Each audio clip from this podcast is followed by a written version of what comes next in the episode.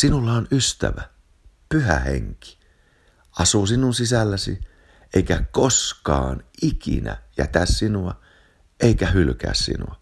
Sillä Jeesus sanoo näin, minä olen rukoileva isä, ja hän antaa teille toisen puolustajan olemaan teidän kanssanne iankaikkisesti. Totuuden henge, jota maailma ei voi ottaa vastaan, koska se ei näe häntä eikä tunne häntä. Mutta te tunnette hänet, sillä hän pysyy teidän tykönänne ja on teissä oleva. En minä jätä teitä orvoiksi, minä tulen teidän tykönne. Näin siis Jeesus Johanneksen evankeliumin 14. luvussa. Meillä on syntiemme sijaan elämän lähteeksi annettu kirkastetun ja kuolleista herätetyn Jeesuksen pyhä henki. Nyt me elämme pyhässä hengessä, emmekä enää synnissä.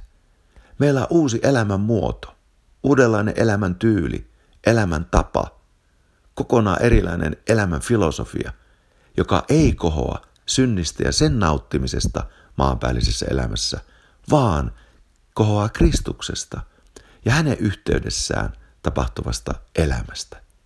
Pyhä henki lahjoittaa meille tämä. Hän ohjaa meitä tähän. Hän antaa meidän nojata itseensä ja antaa meidän viedä tähän ihmeelliseen elämään, joka on Kristuksessa, kirkastetussa Herrassamme, kuolleista herätetyssä Jeesuksessa, eikä enää synnissä. Hän näyttää meille tosi elämän, sillä hän on totuuden henki. Tämä maailmahan haluaa elää synnissä ja ottaa ja nauttia synnistä saatavan lyhytaikaisen nautinnon omaksi turmeluksekseen.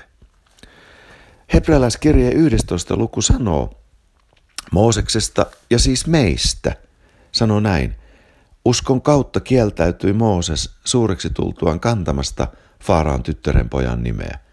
Hän otti mieluummin kärsiäkseen vaivaa yhdessä Jumalan kansan kanssa, kuin saadakseen synnistä lyhytaikaista nautintoa. Pyhä henki auttaa meitä samanlaiseen elämään kuin mitä veljemme Mooses eli. Pyhä henki nojaa ja auttaa meitä, sanotaanko mieluummin näin, Pyhä henki auttaa meitä nojaamaan häneen ja lahjoittamallaan uskolla siirtää meidän katseen oikeaan paikkaan. Ja pyhä henki lohduttaja auttaa meitä sanomaan ei synnille ja jumalattomuudelle. Ja sanomaan kyllä Jeesukselle ja hänen ihanalle elämälleen. On sanottu yhdestä hämähäkistä mustasta leskestä, että musta leski, tämä naaras musta leski, nimi johtuu musta leski siitä, että tämä naaras pariteltuaan koiraan kanssa syö koiraan, eli tappaa ja jää itse leskeksi. Eli tulee surun olotilaa. Näin on juuri mitä synti tekee.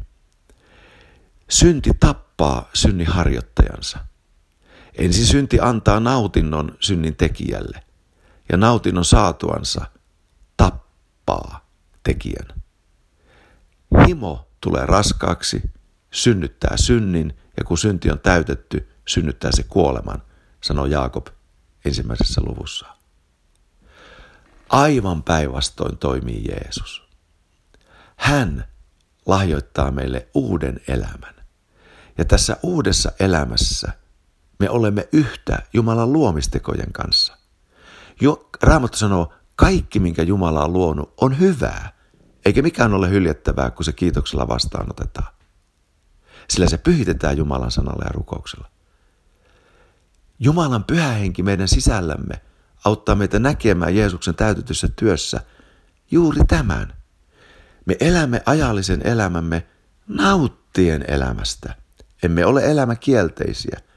Päinvastoin, me opimme ymmärtämään ja arvostamaan Jumalan luomaa elämää, siis luomakunnassa ja ruumiissa tapahtuvaa elämää. Kaikki, mikä Jumala on luonut, on hyvää. Ja se on kiitoksella vastaan otettavissa. Siitä tulee nauttia. Toisella Raamattu sanoo, että me, joiden sydän on puhdistettu Jeesuksen sijaiskuolemaan ja hänen ylösnousemuksensa kautta, meille kaikki on puhdasta. Me olemme sydämeltämme puhtaat ja kenellä on puhdas sydän, sille kaikki on puhdasta. Siksi, siksi, siksi, siis siksi me tartumme, maistamme, koskemme. Me nautimme kaikesta tässä ajallisessa elämässä, Jumalan luomista hyvistä nautinnoista. Ne ovat puhtaita, pyhiä, hyviä. Ei eläminen kuolevaisessa ruumissa ole meille saastaista. Me elämme ihmisten keskellä. Me tartumme, maistamme, koskemme. Olemme yhteydessä ihmisiin. Me, me tiedämme tässä maailmassa, mitä on liike-elämää, poliittista ja yhteisten asioiden hoitavaa, hoitamista elämää. Täällä on erilaisia ammatteja. Täällä on viihdettä, urheilua, kulttuuria, tiedettä, taiteita.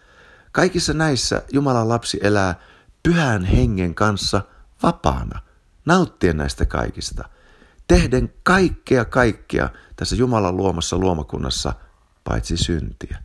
Siis Jumalan lapsi kieltäytyy lyhytaikaisesta synnistä, sillä hän on kääntänyt katsensa kohti palkintoa, Kristusta. Raamat sanoi edelleen hebrealaiskirjeessä, uskon kautta Mooses jätti Egyptin pelkäämättä kuninkaan vihaa, sillä koska hän ikään kuin näki sen, tai pikemminkin hänet, joka on näkymätön, niin hän kesti. Pyhänki kirkastaa meille Kristuksen. Pyhänki sydämessäsi kirkastaa sinulle sinun johtajasi, sinun Herrasi, Jeesuksen, joka kaiken on luonut, joka kaiken omistaa. Tämä on hänen maailmansa eikä Luciferin maailma. Siksi me elämme tässä maailmassa kiitollisena sen tekijälle, luojallemme, hänelle, joka herätti kuolleista poikansa Jeesuksen. Siis tänään muista, nojaa pyhään henkeen. Hän on sinun sisälläsi. Ja hän ei ole jättänyt meitä orvoiksi, siis Jeesus. Jeesus oli tuossa alussa lukemassa sinne raamatun kohdassa juuri jättämässä tämän maailman. Niin opetuslapset, vaikka olivat aikuisia miehiä, kokivat samoja tuntoja sisimmässään, sillä värähteli samanlaiset ajatukset kuin pikkulapsella, joka on jäänyt orvoksi. Häneltä otettu isä tai äiti tai molemmat pois. Häneltä on otettu perhe pois. Hän on jäänyt yksi. Ei Jeesus tee tätä, vaan hän antoi oman pyhän henkensä.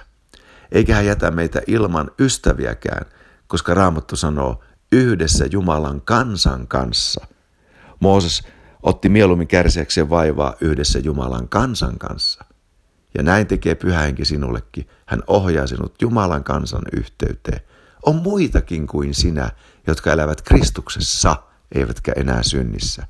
Jotka nauttivat elämästä, ei kuitenkaan syntiä tehden. Jotka ihmettelevät kaikkia Jumalan hyviä asioita, käyttävät niitä hyödykseen ja elävät niissä, kuitenkin ei siten, että ilmaisisivat syntiä, vaan ilmaisevat ylösnousutta, kuolleista herätettyä Kristusta ajallisessa kuolevaisessa ruumissa. Siis tänään, muista, ystävä pyhähenki on kanssasi ihan kaikessa.